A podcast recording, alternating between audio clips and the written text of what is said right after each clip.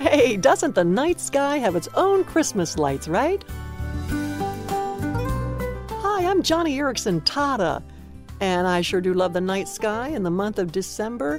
Just look up tonight. There's a whole new set of constellations up there, sparkling and twinkling and glittering with the glory of God. I just absolutely love it. Psalm 19 says that the heavens declare the glory of God, the skies proclaim the work of his hands. You know, when I look up into the thick blanket of stars above, I am amazed that Jesus left it all to come down here.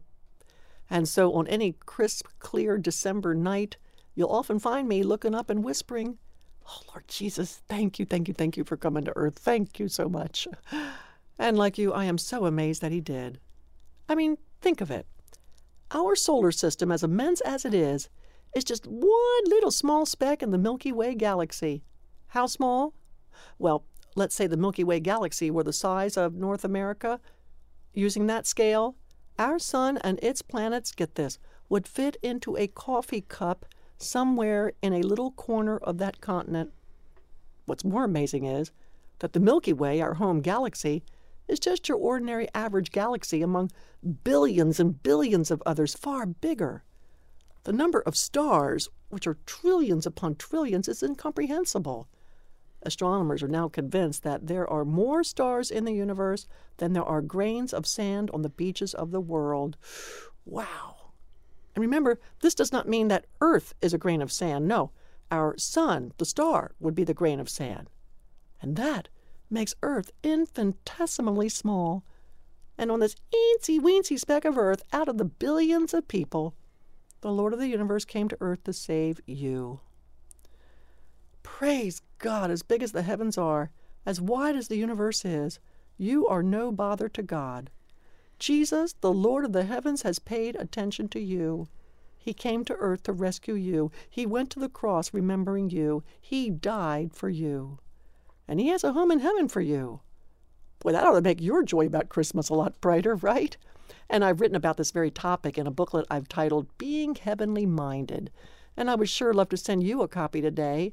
I'll tell you how in a minute. But first, I, I want you to take a minute to consider how the heavens declare His glory as nothing else.